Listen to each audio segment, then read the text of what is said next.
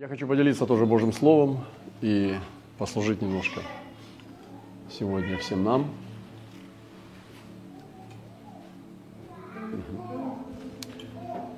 Вот. И поделюсь сегодня э, сначала откровениями немножко. Друг мой похож на серну или на молодого оленя.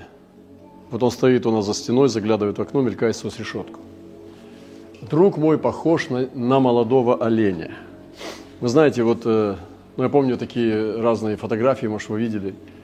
Олень выходит из чащи, и у него куски папоротника там с землей вместе. Ну, как бы он, рога огромные, да, и он еще полтонны там на голове держит. Всякого разного хлама. Ну, там жить можно вообще-то, в рогах. Ну, конечно, он э, скинет, но э, я не люблю старых оленей. Старый олень – это уставший, кряхчай, кашляющий. Э, он выходит из кустов, пугает детей. Но старый олень. Вот нигде не написано, что Иисус – это старый олень. А Иисус, друг мой, говорит э, возлюбленная невеста, да, он похож на молодого оленя.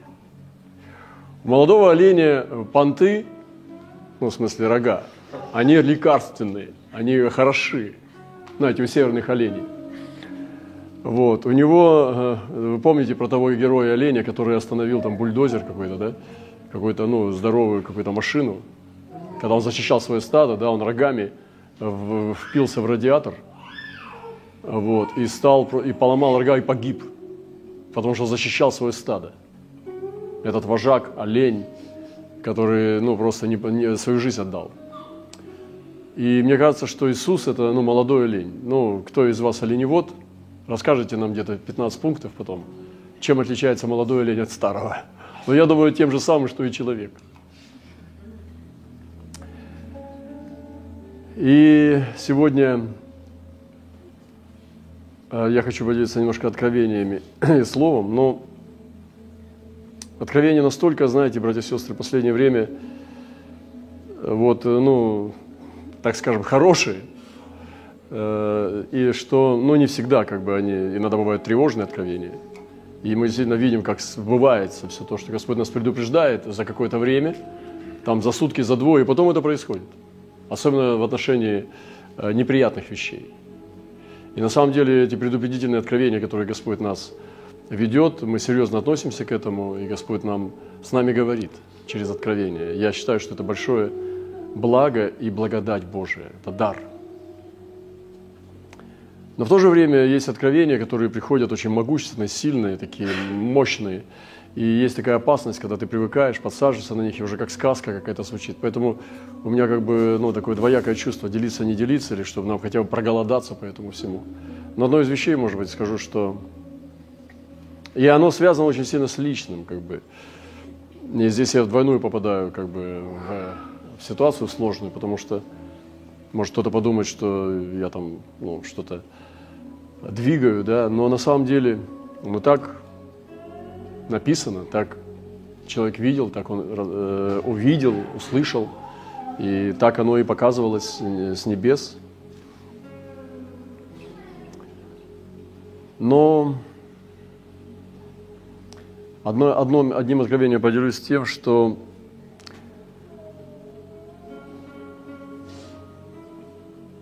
вижу голубицу, которая находилась в клетке, как будто ее продавали. Человек Божий спросил, сколько стоит она, чтобы купить ее. Продавец сказал, что она очень дорогая. Помните, мы недавно раз, раз, об одном святом размышляли. Я не помню, мы говорили это на мантии или нет, но я слышал эту историю, как один святой выкупил голубицу. И она была золотая. И потом, когда сделал определенное действие духа, то она превратилась в настоящую чистую, и он отпустил ее. Она стоила очень большого состояния, как бы это было ну, такое чудо, которое сотворил святой, он в истории есть, это э, говорят э, историки, что так было. И вот здесь в Откровении такое. Продавец сказал, что она очень дорогая. Тогда человек Божий достал свое сердце и спросил, этого будет достаточно? На что продавец был очень удивлен и сказал, вполне. Я дал голубицу человеку Божьему. Человек Божий достал голубку из клетки, но она разучилась и не могла летать. Ей приходилось заново учиться жить в свободе и научиться летать.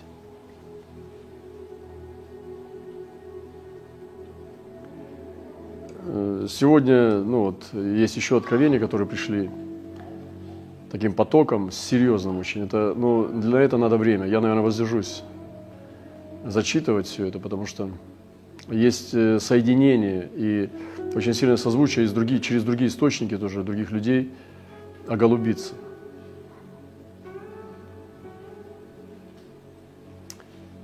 А, что надо было разбудить невесту. Она спала, а эта голубица не могла летать. Одна из вещей, которую я думаю, почему голубица не может подняться, почему невеста спит, как мы говорили уже недавно на встрече на Западе, это отсутствие свежей крови. Вот глядя на наши тоже вот места, где мы находимся сейчас, вот я немного вижу мест, где есть молодежь. Ну, кто-то может быть там дочери, сыновья. Но во многих местах ее нету. С вами, не в домах, что они сегодня на воскресенье пойдут, а с вами сейчас, здесь, ранним утром, в 5-6 утра. Поэтому получается, что они не такие, как вы. Они слабее. И они не пойдут туда, куда вы пошли, потому что они уже с вами не идут. Они уже не с вами. А когда они с вами станут? Если у вас есть молодежь, и она не с вами сейчас сидит, то она уже не с вами. А расстояние увеличивается, и пропасть растет. Она не уменьшается. И поэтому я думаю, что одна из вещей, почему невеста спит и почему голубица не может летать, это потому что нет молодежи. Я на самом деле наслаждаюсь, когда есть молодые люди. Но само по себе это самое лучшее лекарство от депрессии. Потому что в них жизнь прет. Ну, вот вы поймайте молодую рыбку и заставьте ее притвориться мертвой. Она будет биться и плескаться ну, на, на берегу, пока не умрет. Пока сила есть. Дети, подростки, юноши, девицы, молодые люди, в них жизнь. И это не мертвая невеста. И это не та голубица, которая не умеет летать. Но церковь, в которой нет молодежи, как бы ты ни крутил, что бы ты ни делал, какие бы сказки ни рассказывал про веру, у нее нет будущего. Потому что вы стареете, скажем, годом, а молодежи нет. Шанс ее взять все уменьшается с каждым годом. Не увеличивается, уменьшается. Поэтому сделайте все возможное, рвите одежду, сердца, раздирайте, чтобы можно было продать свое сердце за голубицу. Я говорил уже, что чтобы родилось молодежное служение, нужно очень сильно постараться. Мы били каждое, на каждой молитве, я заставлял людей даже за еду молиться за молодежь. Я помню, это было несколько лет. Мы даже молились за, за еду и все равно за молодежь. Я продвигал эту молитву, пока она не осела в умах людей, и пока не пошла молодежь. И Сегодня есть еще к чему стремиться, еще сегодня нам многом нужно сделать. Но я думаю, что одна из причин, почему голубица не летает и почему невеста спит, потому что нету свежей крови. Вы не можете быть настолько мистиком, что вам наплевать на людей. Вы не можете настолько быть духовным, там, я не знаю, каким-то э, человеком, который там молитвенником, ходатаем, которому будет безразличен человек. Э, Иисус показал нам пример, как надо следовать. И Он был с людьми. Духом Он был с Богом всегда, но телом своим Он всегда был с людьми. И я скажу вам, с молодыми людьми. Иисус не был в, в окружении стариков. Я чту возраст, чту людей, которые несут скорби, и они достойно прожили жизнь, или, ну, то есть в достойном возрасте – не всегда пожилой человек – это мудрый человек.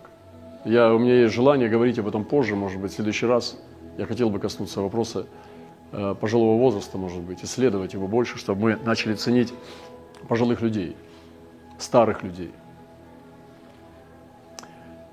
Но сегодня я хотел поговорить о молодежи.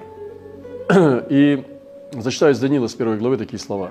В третий год царствования Иакима, царя Иудейского, пришел Навуходоносор, царь Вавилонский, к Иерусалиму и осадил его. И предал Господь в руку его Иакима, царя Иудейского, и часть сосудов Дома Божия. И он отправил их в землю Синаар, в дом Бога своего, и внес эти сосуды в сокровищницу Бога своего. И сказал царь Асфиназу, начальнику евнухов своих, чтобы он из сынов Израилевых, из рода царского и княжеского, привел отроков, у которых нет никакого телесного недостатка. Красивых видом, понятливых для всякой науки, разумеющих науки, смышленных, годных служить в чертогах царских. И чтобы научил их книгам, языку и халдейскому. Вот, пожалуйста, высшее образование. Как бы. Ну, как бы планка для вуза.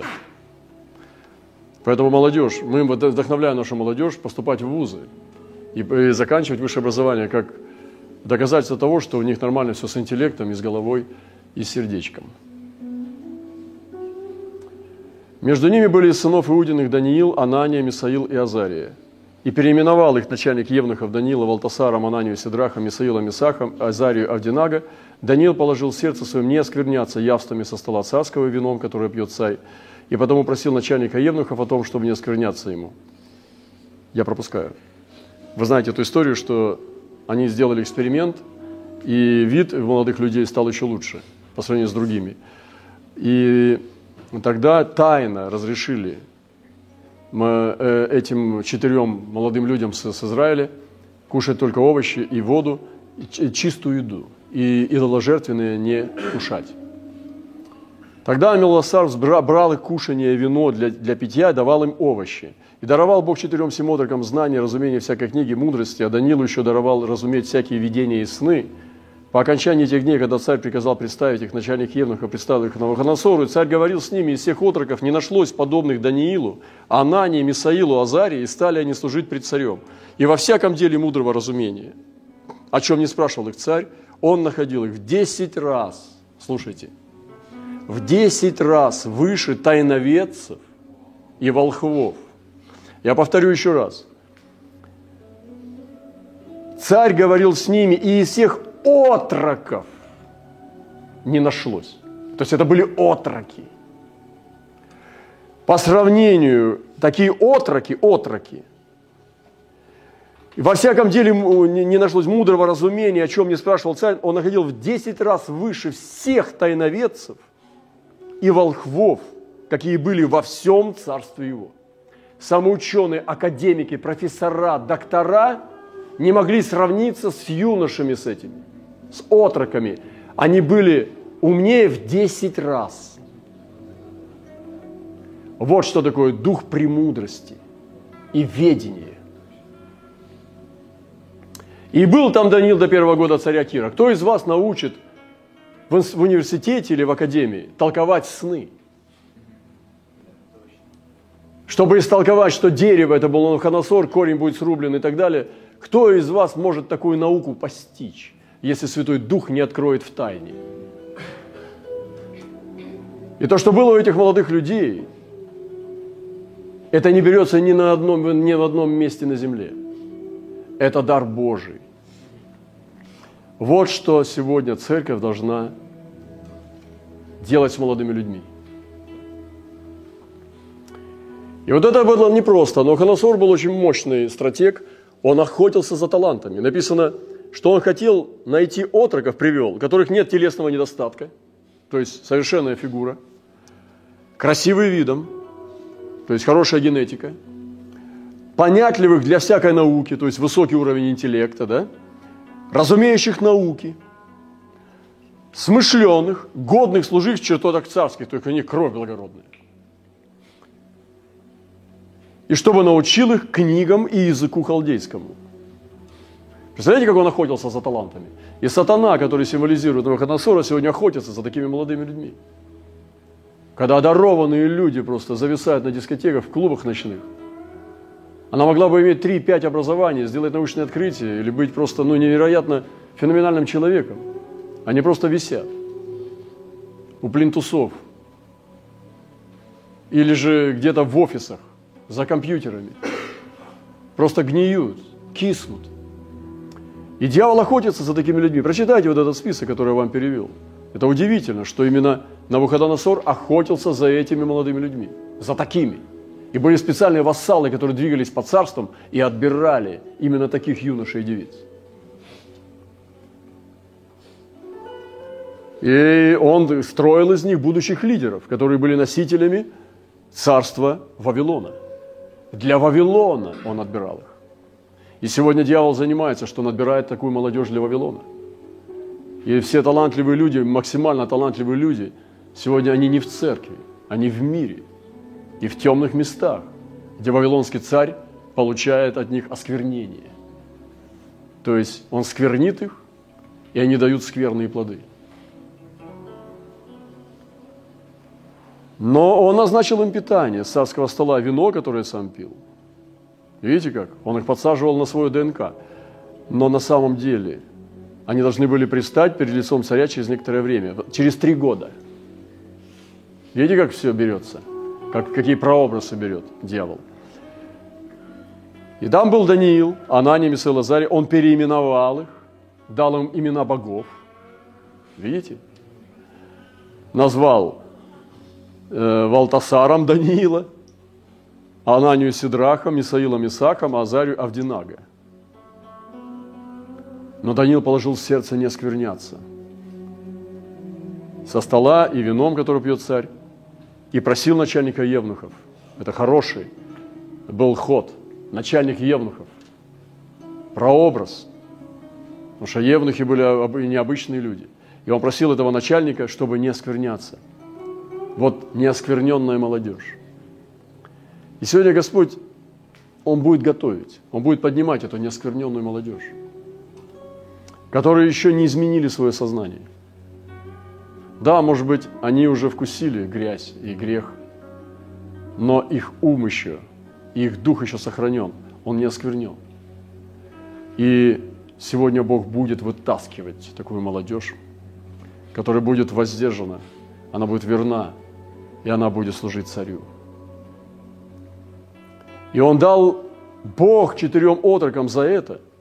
Он дал им разумение всякой книги и мудрости. Слушайте, всякой книги и мудрости. Духовный судит о всем. Любой вопрос Даниил мог бы решить. Он бы мог сказать точку зрения, он бы сказал, я это не знаю, я это не изучал. Нет. Не обязательно иметь опыт, если у тебя есть дух откровения.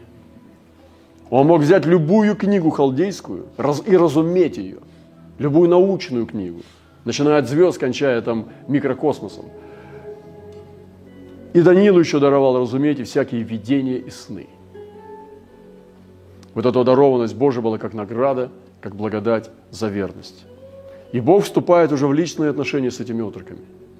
Это уже не просто воспитание отца, дяди, там, какого-то семейства, родства.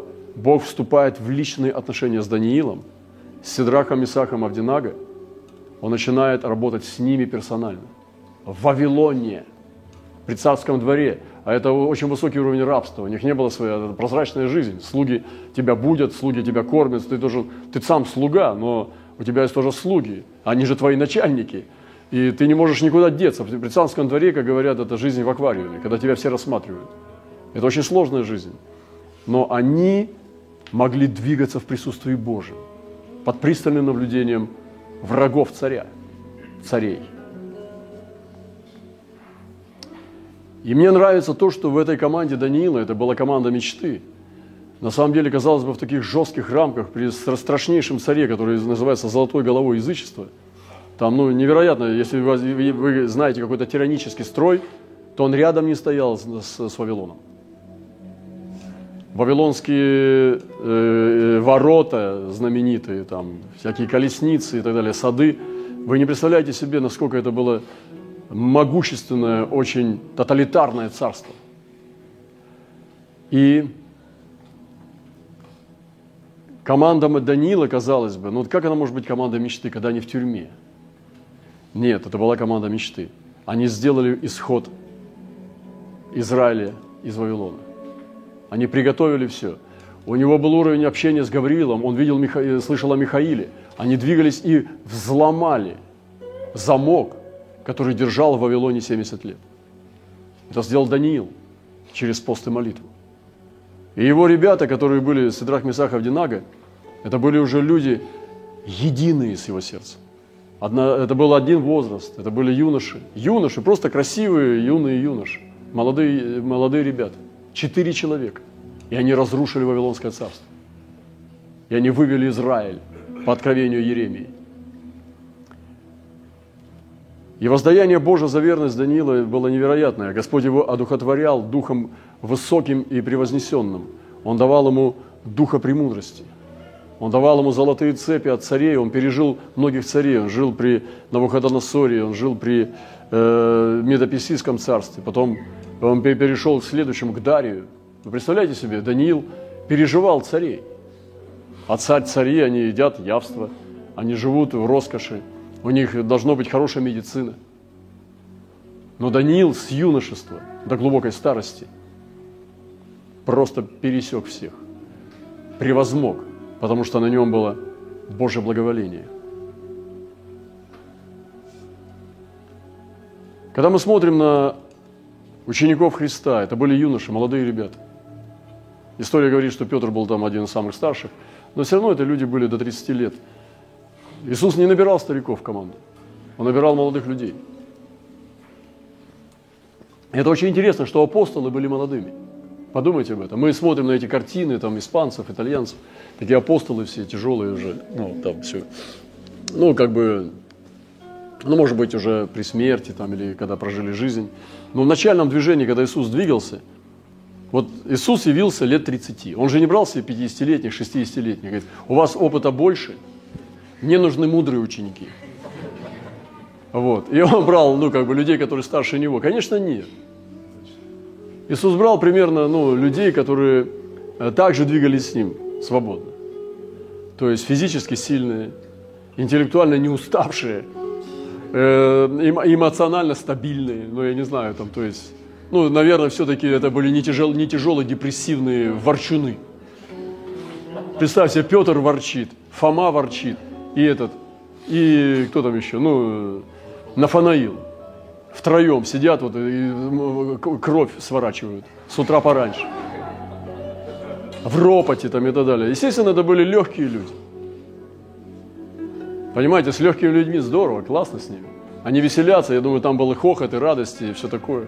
Глупости какие-то, которые они говорили, а потом смеялись друг над другом по очереди. А глупости они много наговорили, почитайте Библию. Я не думаю, что или они, он взял детей детский садик, и такой дед, ну, 30-летний дед, значит, всеми управляет. Там. Ты вообще глупец, а ты еще глупее. Вот, вот, естественно, это было что-то такое равное, интеллектуально, и заинтересованность была в божественном. Вот, э, они все были как бы захвачены одним, понимаете? Это была команда мечты. Иисус Христос – это не просто вот старец и апостолы, или юноша молодой и апостолы-старики. Вот. Это было примерно один возраст, да, когда они просто наслаждались. И, ну, наверное, если тебе не нравится, ты три с половиной года не будешь с учителем ходить. Первый звонок домой и все. Я помню, ко мне в спортлагерь приехали там э, мама с папой. Они сделали серьезную ошибку. Посетить меня – все, я уехал в этот же день со спортлагеря. И хотя тренер говорит, вы что делаете? Я сказал, все, я ухожу. Вот. Мама, папа, папа, мама, все. Не расслабляйте ваших детей. В общем, посмотрите на пробуждение в. Это были юноши. Э, Эвану Робертсу едва там было за 20 лет. А команде его было, там были пивуни, сестры двигались, там 18-летние. Вокруг него была команда немножко младше него. Но ему было 22, 24, 26, когда двигалось пробуждение. И это люди были, которые моложе него, это были ну, около 20 лет. И это были движители пробуждения. И пробуждение в Уэлсе, хотя оно поддерживалось учителями серьезными, там уже взрослыми, но движителями были генераторами молодые люди. Вы представляете себе? У нас очень серьезный разговор с молодежью и серьезный разговор с теми, у кого нет молодежи. С вами еще серьезнее. Потому что нет надежды. Если у вас в церкви нету жаждущих и ревностных молодых людей, у вас нету тому, кому передать эстафету.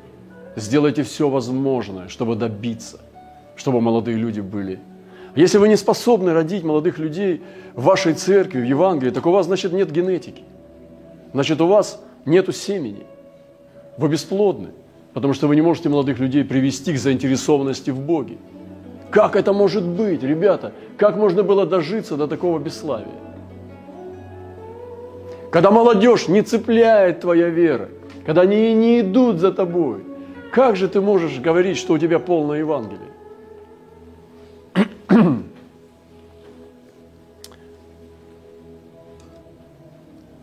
В небесах спасенные народы будут в молодом возрасте. Там никто не будет с клюшкой, никого не будут вести на коляске, никто не будет ахать от радикулита, никто, никто не потянет шею. Там будут нести танцевать эти все э, народы. И ни одного больного, ни одной слезинки и ни одной тени на лице. Понимаете, написано, он смахнет всякую слезу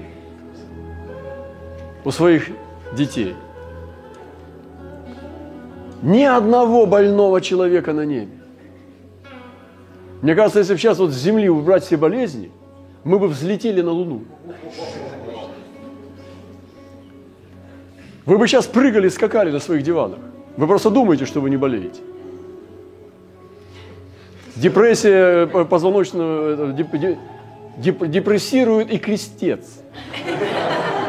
Просто вы не знаете об этом. Я думаю, что Адам ходил в этой силе жизни, и он мог дотронуться до какого-нибудь больного котенка, и тот исцелялся. Вы знаете, я иногда, когда молюсь за исцеление, я даже слова не произношу. Я беру за лоб обычно и думаю. Если там бесы есть, они уходят. Распахиваю печь с углями. У меня тут изумруд, топаз, хризолит, карбункул, сапфир, бриллиант. Прижимаю, распахиваю дверцы, прижимаю к сердцу и жду. Потом отпускаю и думаю, все чисто. Иногда слова, они как бы и не нужны, потому что что-то есть. И вот Иисус ходил со своими людьми. Да, в небесах спасенные народы будут в молодом возрасте. Все небеса молодежь. Братья и сестры, небеса молодежь.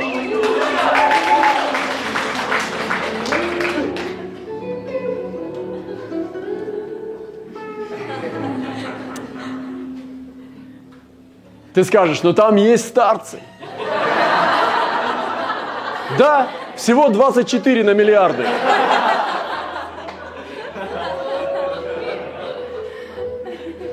Всего 24. И я не думаю, что это старики.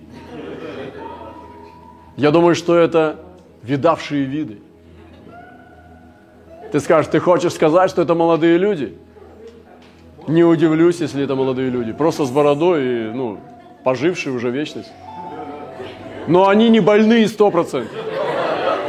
Не высохшие. Они не держатся за поясницу. У них нет тахикардии. Аритмии. У них не болит голова. Мигрени нет. Вот Адам прожил почти тысячу лет, 900 чем-то лет. Когда он стал выглядеть старым? Да никогда.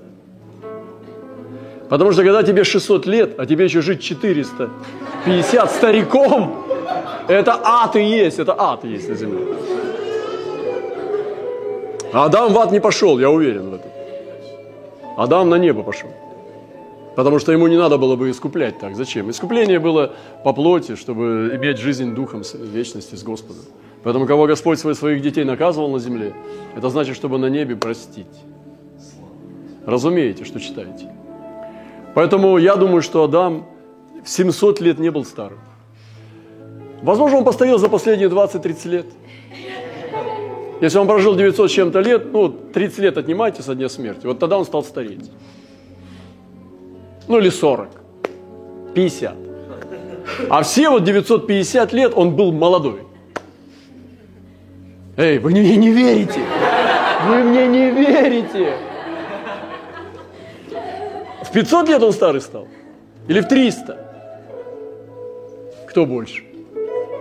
А Ева? Ну, представьте себе, Адам в 700 лет стал стареть, а Ева в 150. То есть Адам однажды ну, начинает смотреть, что морщины там, здесь, все. Еве всего лишь 150 лет. Кашель. Началось. Движение к земле. И Адам, молодой человек, смотрит на нее, думает, сбой в генетике. Ты была непослушна Господу. Вот. И представьте, вот он живет молодой со старухой, да? Ну или наоборот. Ты скажешь, а почему не наоборот? Ну давай наоборот, ладно. Но это наоборот еще жестче. Это вообще жестко. А говорит, я что, должна тебя носить на руках теперь? Да, носи меня теперь на руках. Я тебя носил однажды. И представьте себе, ну, со стариком живет жена, как бы, которая не стареет. Да, это удивительно. Поэтому я думаю, что сила жизни была в такой силе молодости и юности в, в древних людях, что они просто были как бессмертные. А потом происходило что-то, и они уходили в свое место. Прах прах. Но я верю, что Адам прожил большую часть своей жизни молодым человеком. То есть сильным, здоровым. Смотрите на Моисея. Моисею было 120 лет, когда он умер.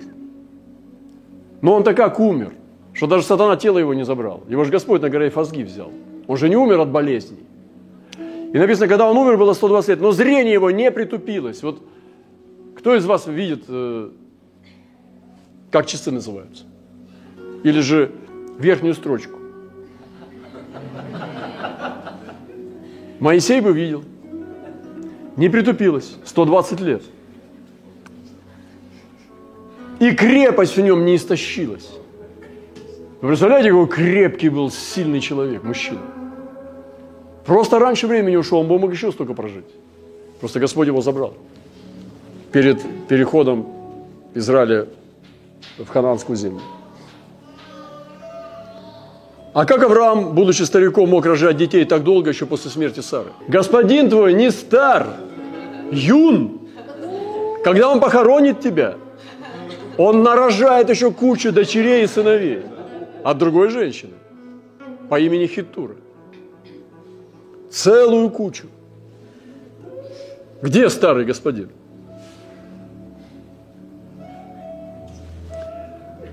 Поэтому, но как старики такое могут делать, скажите мне?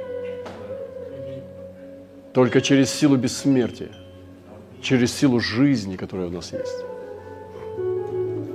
Когда человек теряет юность и молодое сердце, я думаю, что самый мощный стимул, как держать и молодое тело, и душу, и вообще жизнь, это быть юным сердцем. Потому что старое сердце уставшее сердце. Мне кажется, что человек, который устает жить, он уже не хочет жить, он быстро умрет. Но человек, который хочет жить, сражается, он будет жить дольше, чем, чем если бы он не хотел жить. Мне кажется, что когда человек внутри себя принимает решение перестать жить, он умирает. Когда человек теряет юность, когда он теряет молодое сердце? Когда это происходит? Когда человек перестает быть молодым. Внутри это происходит. Тело еще может сообщать еще силу жизни, транслировать, еще рожать детей и так далее. Сегодня мы видим очень много людей на планете, которые там им за 50, они рожают детей, э, за 45 женщины рожают детей. Первого ребенка причем. Потому что, ну, такая жизнь была занятая, там, карьера, там, не знаю, там, люди искусства, там, творчество. Часто так бывает. Модели есть, которые рожают за 40. А раньше у них было время, но они хотели. И этого много очень. Но когда он теряет молодость, когда он теряет молодое сердце, когда он теряет это внутри, происходит трансформация. Это ужасно. Молодому сердцу присущ риск. Я вспоминаю тоже свою молодость, уехал там в Петербург, вообще у меня не было ни одного адреса. Делал такие поступки просто в 18 лет – что сейчас даже меня мороз по коже берет. Они делают самоотверженные поступки, то есть они совершают самоотверженные, то есть отвергают себя. Часто они максималисты и радикалы. Но это нормально для молодости, для юности. Они жертвенны, они могут пожертвовать всем ради какой-то идеи.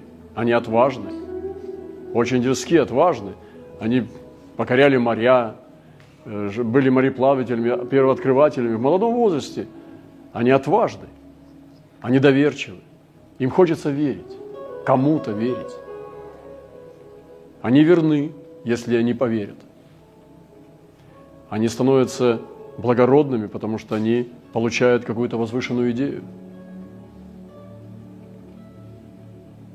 Но потом, когда что-то происходит, когда молодой человек проявляет признаки старости и увядания, не допускайте этого. Я думаю, что одна из причин, почему молодежи нет в церкви, потому что в церкви мало молодых сердец. И пастырь должен иметь молодое сердце, и лидеры. Если бы в церкви было дух молодого сердца, то молодежь придет, потому что ей нужны такие сердца. И религия сегодня вытесняет, убивает дух молодости, дух юности. Она выгоняет людей из церкви. Где обычно проявляется молодость? Ну, молодость важна очень, допустим, в спорте. Там как бы молодость – это серьезно. На, на, наоборот, она понижает планку. Допустим, если ты занимаешься какими-то единоборствами, молодость – это очень важно. 18-19-летний человек иногда может победить 50-летнего чемпиона, потому что в нем есть, ну, как бы та сила жизни, которая, ну, которая даже может стать наравне или даже выше опыта. Хотя опыт это очень важно. То, что есть у этого человека, у взрослого это опыт, а то, что есть у молодого, это совершенно отсутствие опыта. Он идет на удар и пробивает это лбом. И он может делать такие вещи, которые действительно присущи только молодости. В спорте это очень важно. В образовании то же самое. Если в науках надо двигаться, то желательно начать это с самого детства. Особенно в точных науках, в карьере. Я думаю, что и в духовной жизни – Разное бывает, но желательно, чтобы человек не потерял свою жизнь в мире, а потом вернулся к Богу под старость лет и сделал великие дела для Иисуса. В религиозных подвигах, эти все даже наши герои, как Франциск, Антоний, первый монах, Патрик, да, это все были молодые люди, которые посвятили свои сердца Господу. Юноши, которые были настолько максималистически настроены, что если бы они были взрослыми, возможно, они не сделали бы таких поступков. Как Франциск, который отдал э, свою одежду своему отцу, юноша ушел служить Богу.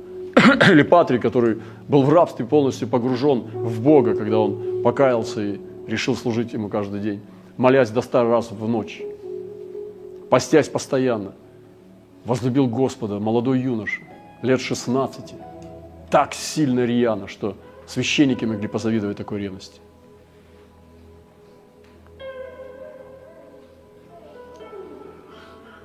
И это поколение, я назвал это, ну, как бы, это поколение, понимаете? Это не просто молодые люди, это поколение, которое будет обладать миром, потому что оно готовится к обладанию миром. Я хочу сказать, что ну, мне нравится выражение, что кто начинает критиковать молодежь, тот уже перестал быть молодежью. Представьте себе, молодежь критикует молодежь. Собрался такая Секта такая, говорит, да, ну пошла молодежь нынче. Ой, кто-то идет, закрывай дверь скорее. А уже так придется, таких только так и хочется дверь открыть и доставить. И это поколение. И они хорошие. Они прекрасные и благословенные. Понаблюдайте за ними. Смелые, сильные, умные, но одинокие и непонятые. Им нужна идея, которой бы они могли придать свою жизнь. Почему они снуют и убивают свое здоровье? Потому что нет идеи. И им нужна светлая идея. Они хотят идти к свету, а не к тьме. Даже те, которые служат тьме, они находят в этом какую-то романтику и поэтому отдаются туда. Но Им нужна светлая идея, слушайте. Если вы, это вас не цепляет, вы не молодежь. Я сегодня обращаюсь даже не к возрасту, а к юным сердцам, которых цепляет жизнь. Светлая идея. И им нужна великая светлая идея. Не простая какая-то дешевая, мелкая, а великая идея. Потому что ради великой идеи, когда я пришел к Иисусу, я свидетельствую вам, потому что э, со мной это случилось. Я пошел за Ним, потому что у меня были разные идеи. Я сейчас не буду вдаваться в подробности, но я сегодня смотрю на некоторых, мне стыдно просто за них почему-то, испанский стыд за них испытываю. Я понимаю, что юность, юное сердце – это не возраст. Есть многие депрессивные юноши, на которых печально смотреть. Они не герои, они трусы. Они спрятались от жизни. И просто прозябают. Они ждут, пока они умрут на этой земле. И им нужна великая идея. Я сегодня призываю передовую молодежь. И не к, не к нам я говорю сейчас. Я говорю прежде всего в духовный мир, чтобы вызвать их. И к тем, которые услышат. Они ищут самое прекрасное и великое своими сердцами. И они могут быть очень верными. Они хотят и могут быть великими. И каждый молодой человек, нормальный, здравый, ему присуще это стремление к чему-то высокому, самому прекрасному и великому, чтобы прожить необычную жизнь, чудную жизнь.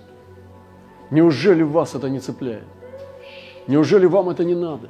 И они станут великими, эти люди. Я хочу связать себя с ними. И то, что я делаю сейчас и говорю вам, это уже что-то значит.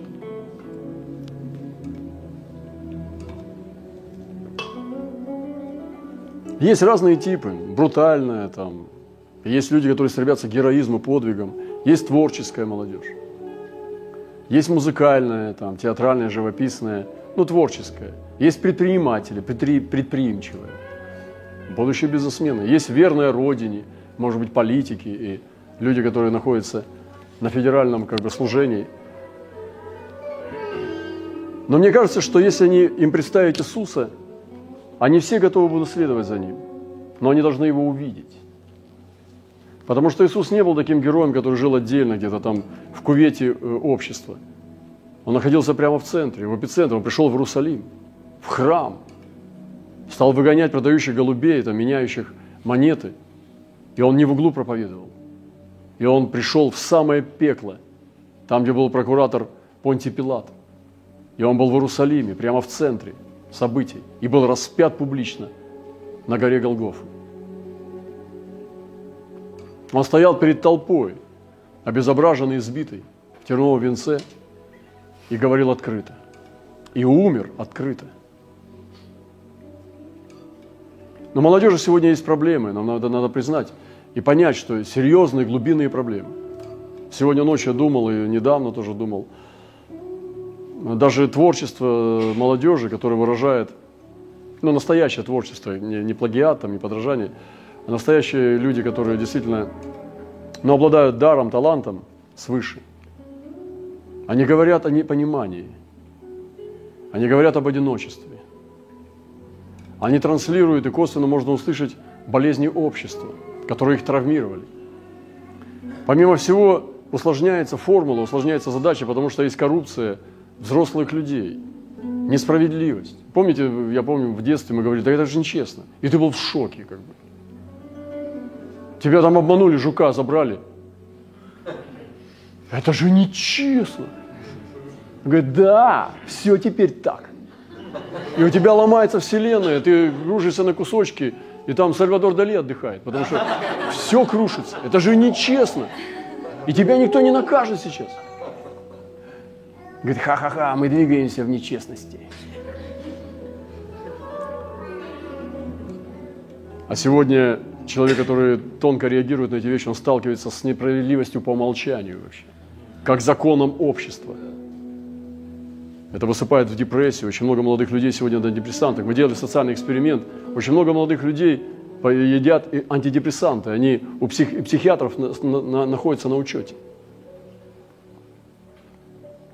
Эпидемия безумия, такого как суицид. Целые движения по суициду. неправильные примеры, может быть, неверные, которые именно закончили суицидом. Все эти герои, которые ну, закончили плохо, они проложили путь для многих тех, которые повторят. Это плохие, плохой конец. Ложное образование, ложь в образовании, когда нам дают информацию искаженную, лживую. Сексуальная культура, когда молодой человек, ну просто его закручивают в сексуальную распущенность. И столько ловушек стоит, чтобы он попал туда и осквернил себя раньше времени.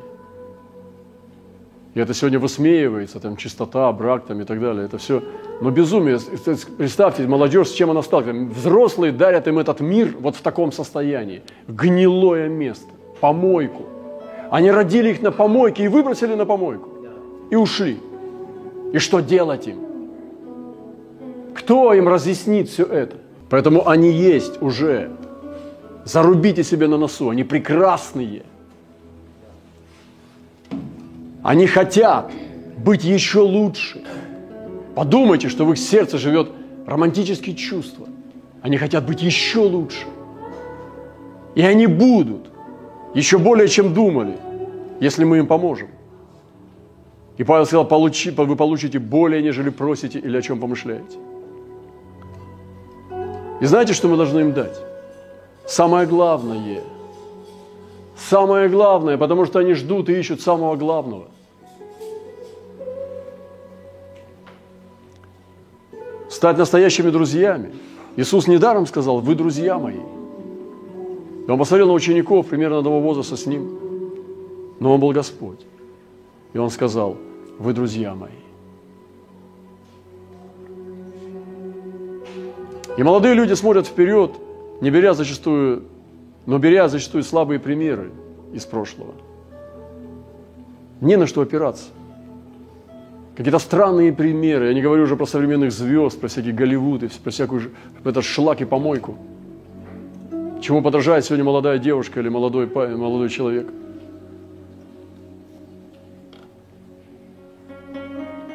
Они хотят жить в новом мире. Новый мир – Разве кто-то из молодых людей не мечтает о новом мире? Я мечтал. Вопрос потом стоял, буду ли я его создателем или нет. Когда разочаровался, думал, тогда создам себе сам свой новый мир. И буду в нем жить. Но я буду жить в новом мире. Я не буду жить в этом обывательском мире, в обывательщине. Самое страшное, что для меня было, это быть обывателем. Я поехал, чтобы найти свой мир.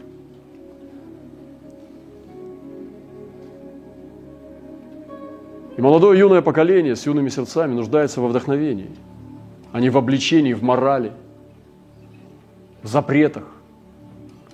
Недавно смотрел одна, там девчонка, она стала популярной среди молодежи. И когда родители были там, когда она лавры пожинала, она сказала, вы знаете, меня так внутри семьи воспитывали, что мне было ощущение, что мне никогда ничего не запрещали. И не то, чтобы это правильно или неправильно, я не буду судить, я не знаю, как, как она воспитывалась. Но я понимаю, что она имеет в виду. Э, что взрослые дали ей чувство ну, уважения, самодостаточности. Когда она сама в своем собственном мире, в своем мнении чувствовала себя личностью. Она сказала, у меня было чувство, что я могу делать все, что захочу – Естественно, она не делала все, что хотела. Но это очень мощное свидетельство. И то, что они делали, они вдохновляли ее. Вдохновляли. И юные люди, молодые сердца нуждаются во вдохновении. Молодые люди должны начать строить свою жизнь с молодости, как можно раньше. Должны быть соединены с правильными людьми. Они могут быть старше, ровесники и младше – но это очень важно, чтобы можно было начать. И то, что я хочу, я хочу в, в этот сезон своей жизни, ну, помочь, посвятиться на это, пребывать в этом, потому что это так здорово и классно.